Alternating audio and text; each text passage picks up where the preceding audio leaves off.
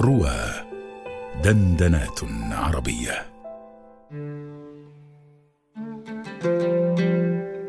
رأيت في السيرة مع إسراء جلبط لو كنت حيا. سار رسول الله مع أبي ذر يوما فقال له ويحك بعدي يا أبا ذر. فبكى أبو ذر وقال وإني لباق بعدك يا رسول الله؟ قال نعم ثم أخذ ينصح له.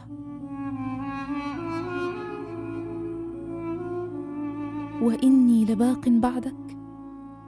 فجع أبو ذر بما سمع من رسول الله وحق له أن يفجع. وما كان يحسب أن الله مبتليه بأن يبقى بعد موت رسول الله. وإن المرء ليحار إذ يفكر في مصاب فقد رسول الله. أمصابنا في حياتنا دونه أشد؟ أم مصاب صحابته به؟ إذ فقدوه وهم لم يخبروا الحياة دونه. فأجدني أقول بل مصاب الصحابة أعظم. كيف لا وقد أنسوا به بينهم؟ يعلمهم ويربيهم ويذود عنهم وإن اختلفوا في شيء رجعوا إليه وهم يعلمون أن الباطل لا يأتيه من بين يديه ولا من خلفه. وأي فاجعة أعظم من أن يبتلوا بدفن رسول الله بأيديهم؟ يقول أنس لما كان اليوم الذي قدم فيه رسول الله المدينة أضاء منها كل شيء. فلما كان اليوم الذي مات فيه أظلم منها كل شيء. وما نفضنا عن النبي الأيدي في دفنه حتى أنكرنا قلوبنا. أهان عليكم أن تحثوا التراب على وجه رسول الله؟ أليس هكذا قالت فاطمة بعد أن فرغ القوم من دفنه؟ كيف باتوا ليلتهم الأولى ورسول الله ليس بينهم؟ كيف لم يشغلهم مصابهم به عن إدارة شؤون المسلمين والفتن التي اشتعلت من بعده؟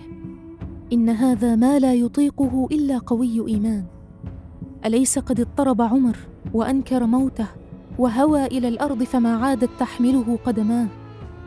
وهو عمر بما قد علمنا من إيمانه وجلده؟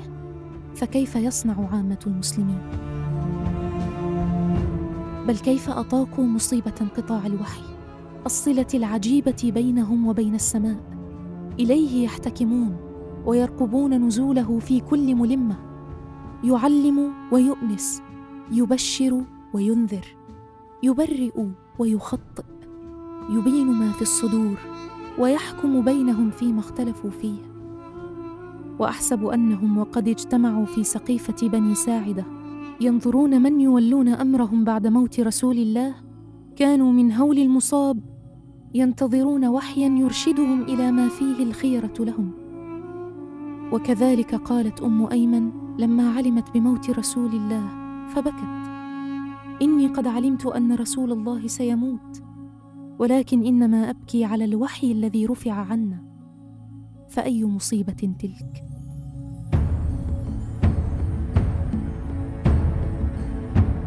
فقدنا الوحي والتنزيل فينا يروح به ويغدو جبرائيل وذاك أحق ما سالت عليه نفوس الناس أو كادت تسيل نبي كان يجلو الشك عنا بما يوحى إليه وما يقول. ويهدينا فما نخشى ملاما علينا والرسول لنا دليل. غير أني أعود فأقول بل مصابنا نحن أعظم. إن الصحابة وإن رزئوا بفقد رسول الله فقد نعموا بصحبته دهرا. نعموا به يتلو عليهم القرآن غضا حديث عهد بمنزله. يعلمهم أمر دينهم ودنياهم بالقول حينا وبالفعل أحيانا. يشفع لهم ويشير عليهم يجالسهم ويجالسونه يؤاكلهم ويؤاكلونه يمازحهم ويمازحونه يأتمون بصلاته ويؤمنون خلف دعائه. يحدثهم فيرد عليهم. أما نحن فأيتام مساكين. من لنا بإمام كرسول الله؟ بدعاء كدعائه إذا ضاقت بنا الأرض.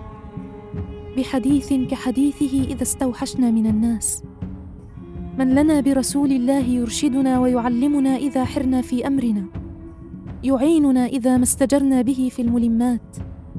من يواسي عميرا إذا مات نغيره؟ من يذكر حديرا حين لا يذكره ذاكر؟ ومن للمرء برسول الله؟ يأتيه إذا اضطرب قلبه واشتهى الحرام فيمسح على صدره ويدعو الله له. اللهم اغفر ذنبه واهد قلبه.